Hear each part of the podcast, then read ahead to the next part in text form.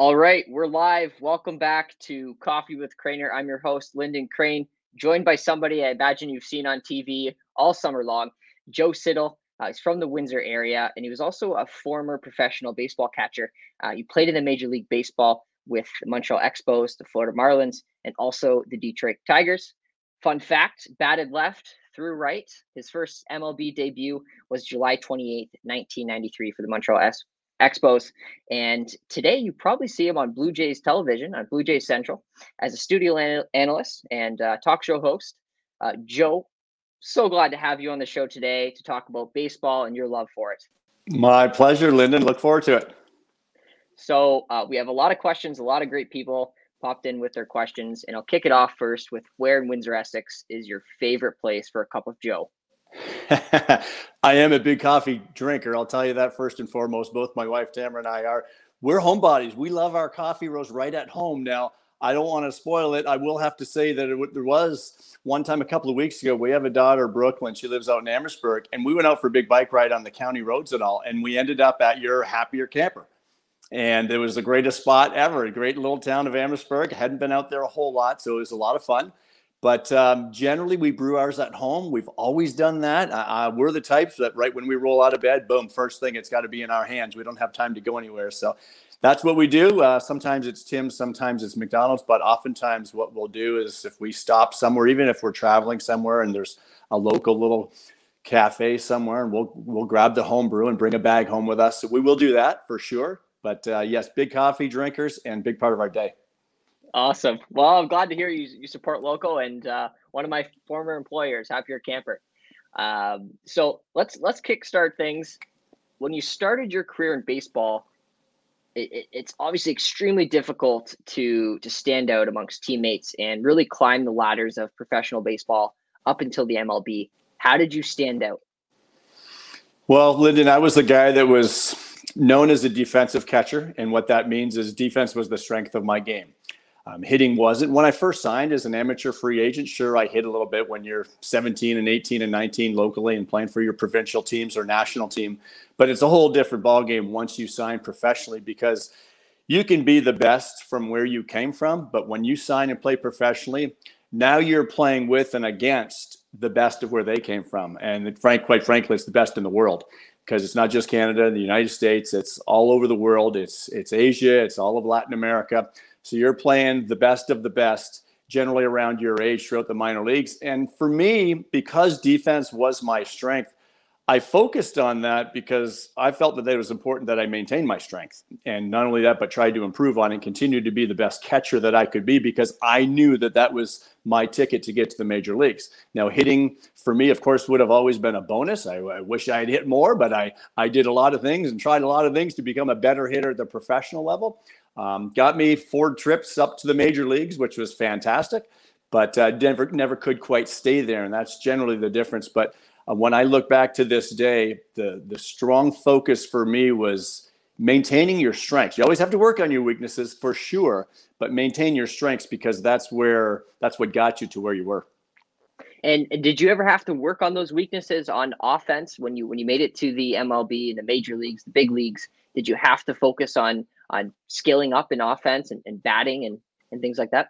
Every day, every single day. I'd say every day in the minor leagues as well for thir- parts of 13 seasons, because that's what you do as baseball players. It's a, it's a different sport than all of the others because you do play every day. It's not like football where you play once a week or hockey or basketball where you play two or three games a week. It's every day for six months pretty well. And it becomes monotonous. And that's why you'll hear players say that it's a grind. It's a mental grind as well as a physical grind because you're doing the same thing day in and day out. And I've always said the, the best players in professional baseball in the minor leagues, but also in the major leagues are the ones that are most consistent because everybody has talent and of course there there are the elite hitters and elite players in the game but the best players in the game are consistent and that's why that's probably the biggest hurdle for players once they get to the major leagues is the hardest thing to do is to stay there because now you're playing against the best. It's another level up there and i always said that each rung on the ladder in the minor leagues from rookie ball to a ball to double A and to triple A was really a, a, solid level each time. But then from triple A to the major leagues, I think it's like three or four levels. It's just that much better, and the the, the scouting is there. They're they're going to attack your weaknesses. So yes, it's every single day that you have to try to hone your craft and try to be better than you were yesterday. Uh, exactly. I mean, talk about an, an intense uh, sport to be in. Now, I guess backtracking a bit, what made you want to start in baseball? Was it something your parents were teaching you growing up and, and threw you in, or did it come naturally to you? You know, when I was young, I was I just one of those kids that played a bunch of sports and played out in the yard. And we went to the school. We played a game called Strikeout. Some of you younger generations won't know what that is, but we fired the balls up against the school wall. We drew boxes on the wall. And I grew up in South Windsor, where there was a church out beyond where the pitcher would be. So if we hit it on the roof of the church, it was a home run. If you hit the church in the air, it was a double. We had bushes that we had to get it over for a double. We had all kinds of makeup rules. And also in Central Park, we had uh, in South Windsor, there were tennis courts. So we'd hit back by where the pool was, and the, it was home run derby. You had to try to hit in the tennis courts. And we played for hours. We'd play all day long, and then we'd go home, grab a bite to eat, and put our uniform on because we had a game at Central Park at six o'clock. So I, I played a lot of baseball for sure, but then we played hockey in the winter, played football in the fall, especially as as it got a little bit older. But kind of a, a, whatever's in season. That was like my favorite sport. So I don't think my parents necessarily threw me into anything. I probably just gravitated to to loving sports, loving to play sports. And then by the time I got to high school, I kind of honed in on football in the fall and then basketball in the winter. Like literally the day this football season was over, I was in the gym trying out for the basketball team at Assumption. And then the day that ended, we were out in the backfields with Father Cullen playing baseball at that time for the Assumption baseball team. We played in the US a little bit and that spilled right over into the summer where I played for the Windsor Selects. So it was it was pretty well year round, but multiple sports. And I continue to encourage young kids to play multiple sports because I think that's the fondest memories I have of my childhood. And I think it's a great thing. I think it's a great thing for your body, physically and mentally.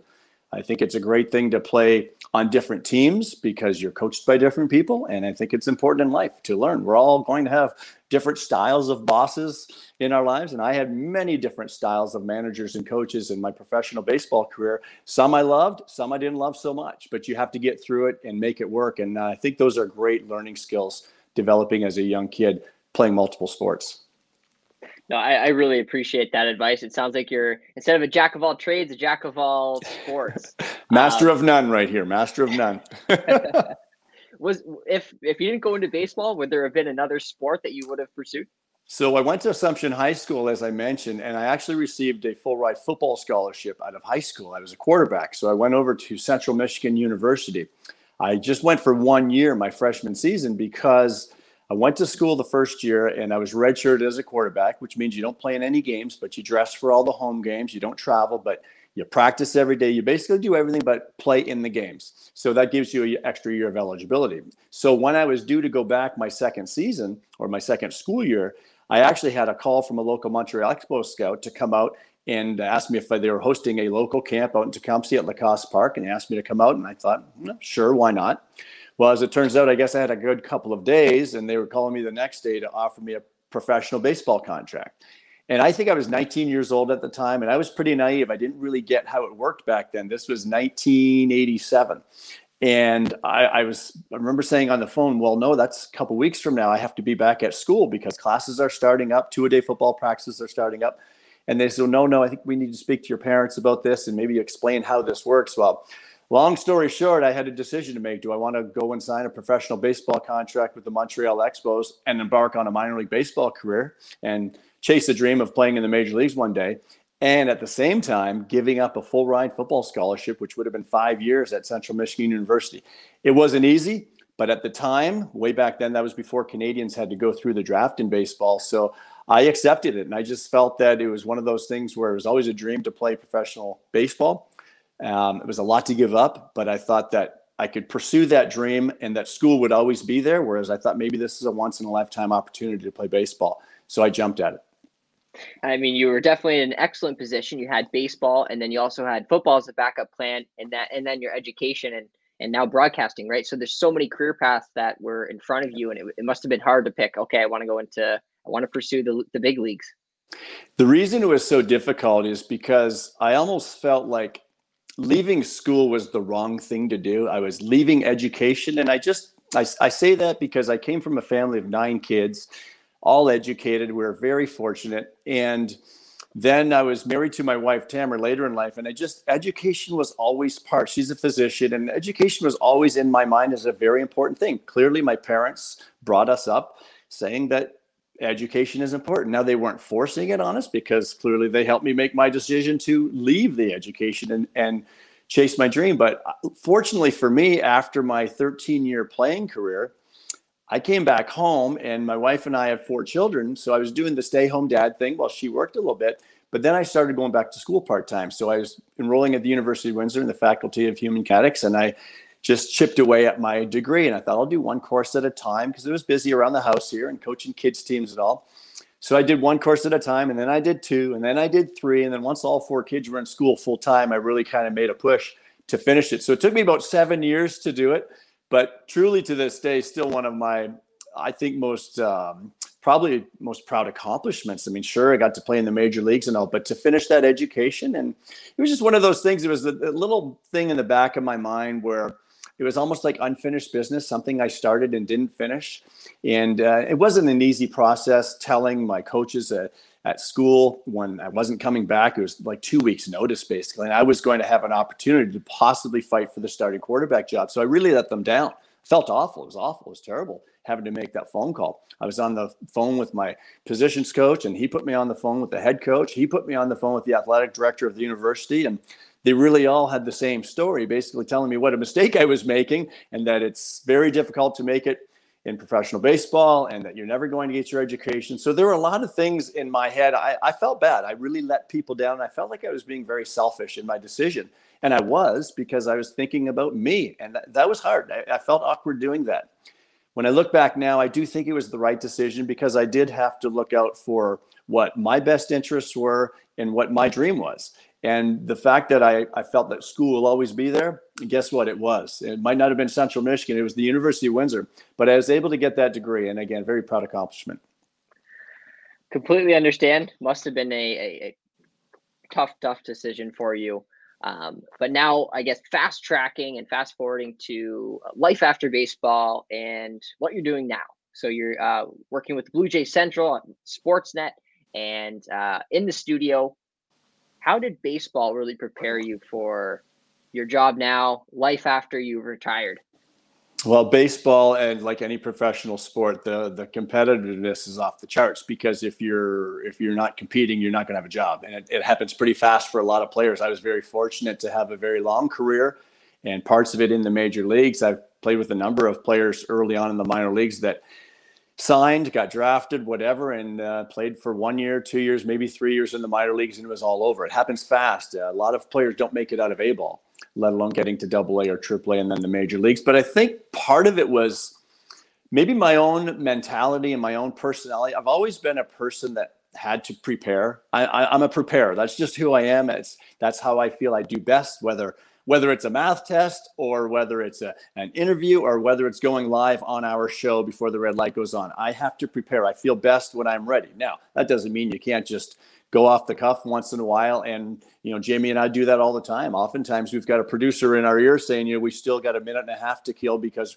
we're not going to first pitch yet. So Jamie and I can kind of talk about whatever and he'll throw something at me and we'll roll. That's great. But I, have always been that way. I was that way as a player. I felt as, as much as I felt comfortable behind the plate as a catcher, it was the strength of my game whether it was calling a game or blocking balls in the dirt or throwing balls, throwing guys down out at second base. I, practiced that stuff. I planned, I, I went over hitter scouting reports with my pitchers and pitching coaches. I wanted going into that game to have a game plan for all nine hitters on that other team and hitters that could pinch it. And that's their strengths and weaknesses, matching those up against my pitcher strength and weaknesses that day. And that that's just preparation. And I've always been that way. And it works well for me. I think it probably works well for a lot of people, but some people can probably just go off the cuff a little bit quicker. I, I thought that worked for me, and it goes with hitting, it goes with catching, it goes with my sport. But then and now in my job, when I think of what I'm doing, it's the same thing. I mean, whether I'm broadcasting the game or I'm in studio with Jamie Campbell and he we prepare our chats, we we get to actually we don't even get to the studio. We talk about it all throughout the day. Our producers in our ear with emails and talking to us about what we're going to talk about that night. And I might be talking about Bo Bichette and his swing. I might break it, be breaking down his swing. It might be something about Vladdy. Whatever it is, I've got my wheels spinning all day long of where I want to go and different places I want to go and talk about so that our producers and editors and people can get all the video that I want.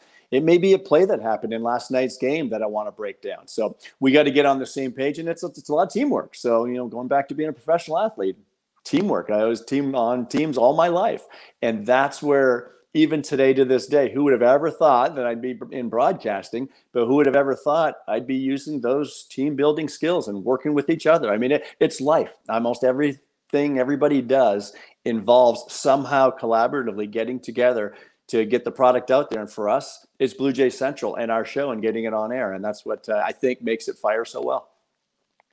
Awesome. Excellent, excellent advice. And I, I really was soaking that in. Um, and I, I want to switch over just to some comments and questions that came in. Uh, we had a comment from Jane Awad Butler. Uh, Hi, Joe. Uh, hubby went to high school with you with your wife. Jacob Robson is my cousin, and Marv Lumley is our son. Jack's pitching coach. We feel like we know you. Nice to see your success with the Blue Jays. Well, very nice. I see some familiar names in there. Jacob Robson, of course, got up with the Detroit Tigers this year. Marv Lumley, I've coached with for years. His son was also drafted by the Oakland A's.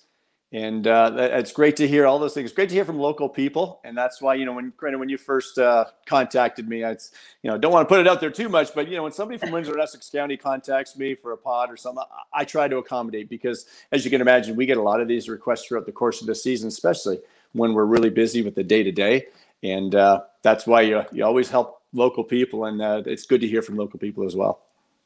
I, I definitely appreciate that, Joe. Um, we had a question uh, from, let's see, from Josh Ryan. Uh, ask him what made him so successful as a player and what drove him to pursue his dreams. I'm having a hard time dedicating myself 100% to what I dream about, and it would be a good eye opener to hear from a pro like yourself. Well, I think first and foremost, you have to have a passion for what you do if you think you're to, to excel at it. I, I think it's very difficult. If I were to choose uh, biochemistry, it wouldn't go very well. That's just not my cup of tea. It's not what I'm passionate about. It's not my strength. It's not an area of strength for me. So you find something that you're good at.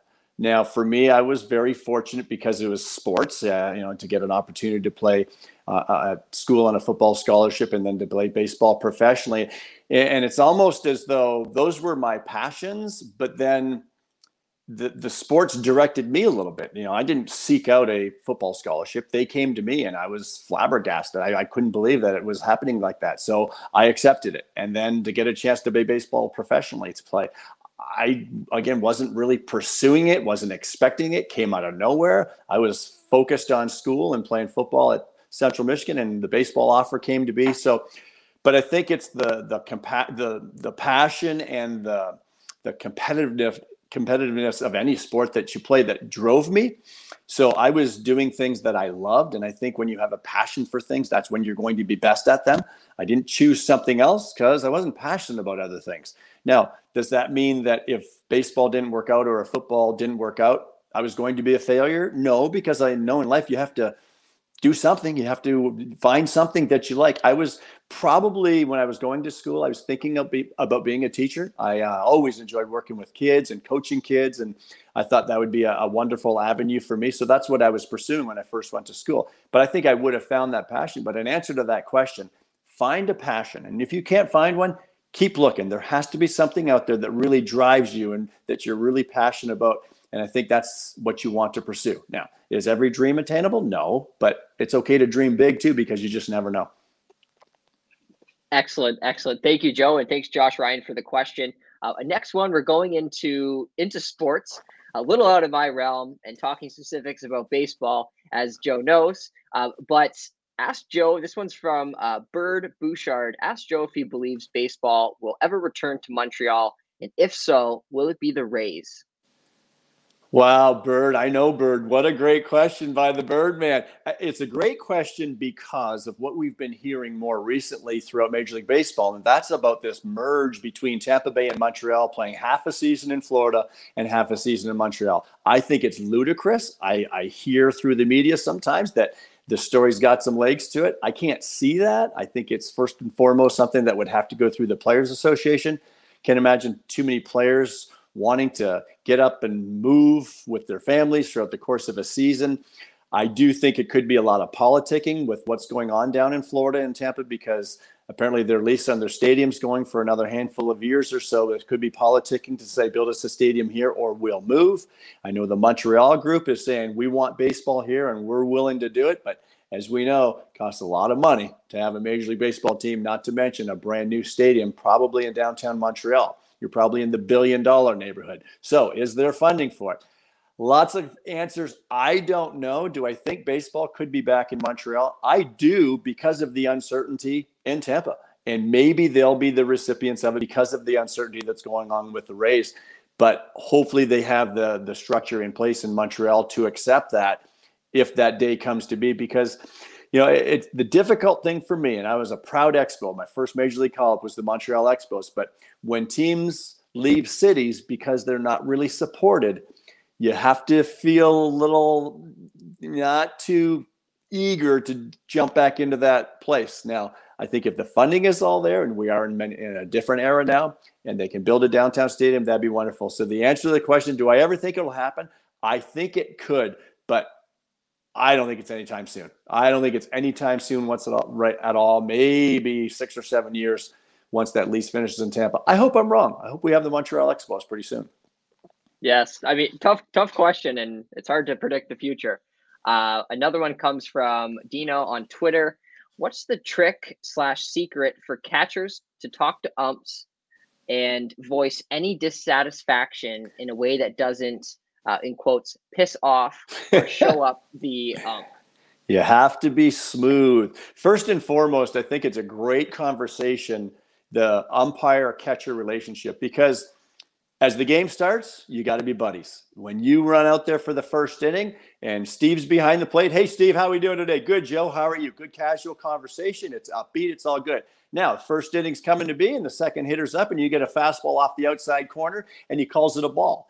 And, uh, and rather than argue or turn around and look at him and make a big scene, you just throw the ball back to the pitcher. Steve, you got that just off the corner. Yep, Joe just missing. I said, okay, I got corner there, Steve. I got to have that. Keep an eye on him. Now he's going to throw that sinker out there a lot tonight and that ball's got some pretty good movement. Stay with me now. I got you, Joe. No problem. And then maybe you get that call next time. If you don't get it, then you reiterate what you were saying. So if it's just off again, he calls it again a ball. Steve, you're not giving me that, are you? I said, I got that in the corner. So you've got to have that reciprocal effect, that relationship where it's friendly tone. But I'll be the first to admit it doesn't always stay that way because if he if it continues and you're not getting pitches you think you should be getting, that's when you have to raise your voice and it gets you get a little bit more angry and that's where sometimes you'll see some confrontations and sometimes those happen out on the mound when you pitcher coach comes out for a mound visit umpire comes out and then they get an earful whether it's from the catcher or from the pitching coach but I, the first and foremost you want to develop that relationship and i would say uh, that's one thing i think throughout the course of my career that went very well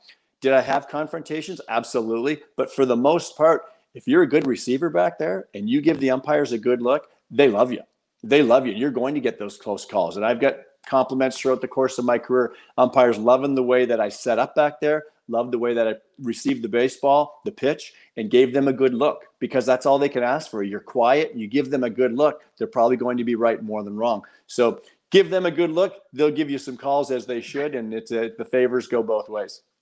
Smooth talking is what I'm hearing. uh, another question from Dino. Uh, additional one, if you don't mind, when catchers look over to the dugout between pitches, they're not looking for the next pitch to call, are they? I'm guessing big league catchers call their own games. Are they just looking to see if the coaches are putting on a special play? Yeah, that's exactly what they're doing. Most big league catchers do call their own game. Um, it's another topic of conversation too, because I've seen it throughout college one thing I did in the minor leagues is I was allowed to call my own game, and the reason that is is because they want me to learn, and that's what helped me. Be, I think become a good game caller and know how to handle pitchers because you got to do it yourselves. I see college coaches now with with the wristbands and they're shooting numbers out to the catchers, so they're calling the game for the catchers. And to me now, the catchers aren't going to learn. But we know college baseball is it's a different entity too because it, it is about wins and losses if you're a college coach. But what they're doing, those coaches that you'll see signs just like this, what they're doing is controlling the running game. So most times you see those signs, it's with a runner on first base. So it's about whether they want the pitcher to throw over to first. It's about maybe if you want them to slide step and be quicker to home with your pitch. It might be a pitch out. We don't see a lot of that in the game anymore because stolen bases are way down just with the analytics in baseball now. We're not seeing as many stolen bases. Started to see more in the postseason this year, which I thought was very encouraging. But yes, anytime you see these signs from the dugout to the catcher, it's generally to control the running game. Awesome. Uh, one final question, and then uh, there's one more question in the comments that I want to get to. Uh, what are Joe's thoughts on the uh, dearth of MLB catcher reps? Quantity equals zero amongst all the guys managing coaching the Jays? Well, it's an interesting question. You know, there are a lot of catchers that turn into managers, and it's an adage in baseball that catchers make good managers or good coaches because I think the simple reason is a lot of what you've been hearing from me tonight. I mean, you're in the game every pitch of the game. And not only are you in the game every pitch, but you're kind of in control. You're you're commanding what the pitcher's doing. You're seeing all of the fielders out there in the field and what they're doing. You're seeing what if there's a shift on, or if your center fielder shaded over into the gap, or you've got the third baseman is the in to protect against the butt You're seeing all that in front of you. You may call the game accordingly, call your pitches accordingly. So, point being, you are like uber focused every pitch because you're involved, not just with the pitch that's coming in, but what's happening out in the field too. So I think that's that uber focus on every pitch of a game over a number of years. It just makes sense that catchers are just they're kind of locked in to the tactical part of the game, the strategies. I don't think the left fielder standing out left field necessarily cares or knows what pitch is coming, and he doesn't necessarily care or know where you're going with your next pitch or if it's a ground ball to the right side. Like they're they're probably just not into the game as much, and that's not anyone's fault. It's just the fact of the matter as a catcher. That's how it is. So I do think that's why we hear the adage that you know catchers make good managers. The Blue Jays case, they do have John Schneider, who is a coach on the bench. He didn't play in the big leagues, but he has a catching background. Um, could they use one? I don't know if that, you know, I don't think it's a mandatory thing by any means because they've got a lot of very good, very capable coaches. But I do think that's a reason why you just see a lot of catchers, former catchers in the game and coaching and managerial ranks. Awesome. No, I, I appreciate that. And thanks, Edward Sharp, for the question. Uh, final one here from Tal uh, Chudner uh, is also a past guest on the show. Can Joe beat his wife at tennis yet? sounds like somebody that's been spying on me when we play. That's what that sounds like. We have some good matches. We have some good matches, Tal. I won't divulge any details. awesome. We do enjoy it though. Great pastime. There's, there's another sport that we put in the bag. There you go. Yes, yes, exactly. Uh, Joe, if you don't mind, one question that uh, I will uh, sure. I'll let you go here, and I do appreciate your time.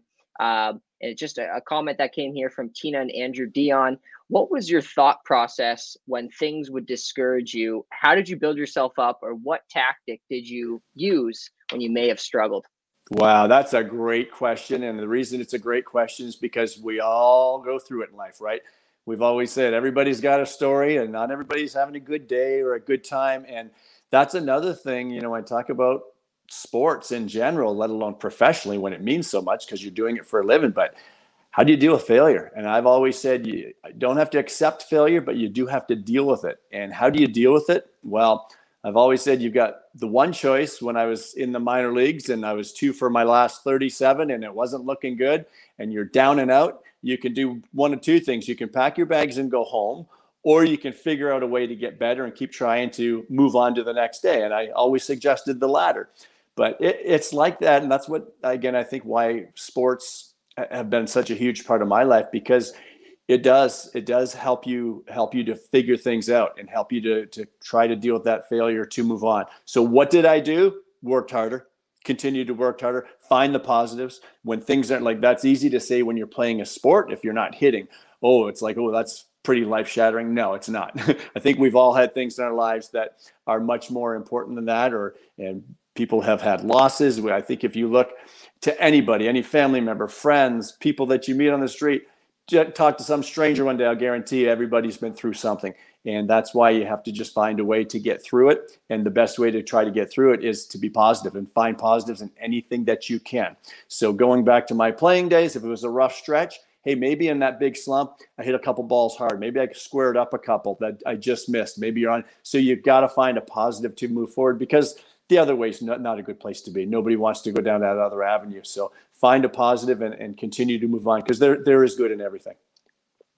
I really, really appreciate that, and uh, I think we'll we'll leave it at that. I, that's excellent advice that we can leave the show with, and um, knowing you know finding the positives in life, and and thank thanks for those that uh, submitted their questions, and thank you, Joe, for for making the time tonight for the folks in Windsor, Essex. Uh, I know I had a lot of uh, happy people seeing that you were coming on the show, and we're so eager to to connect with you virtually. Awesome, no problem, Lyndon. Take care. Awesome. Thanks, everyone. Have a great night.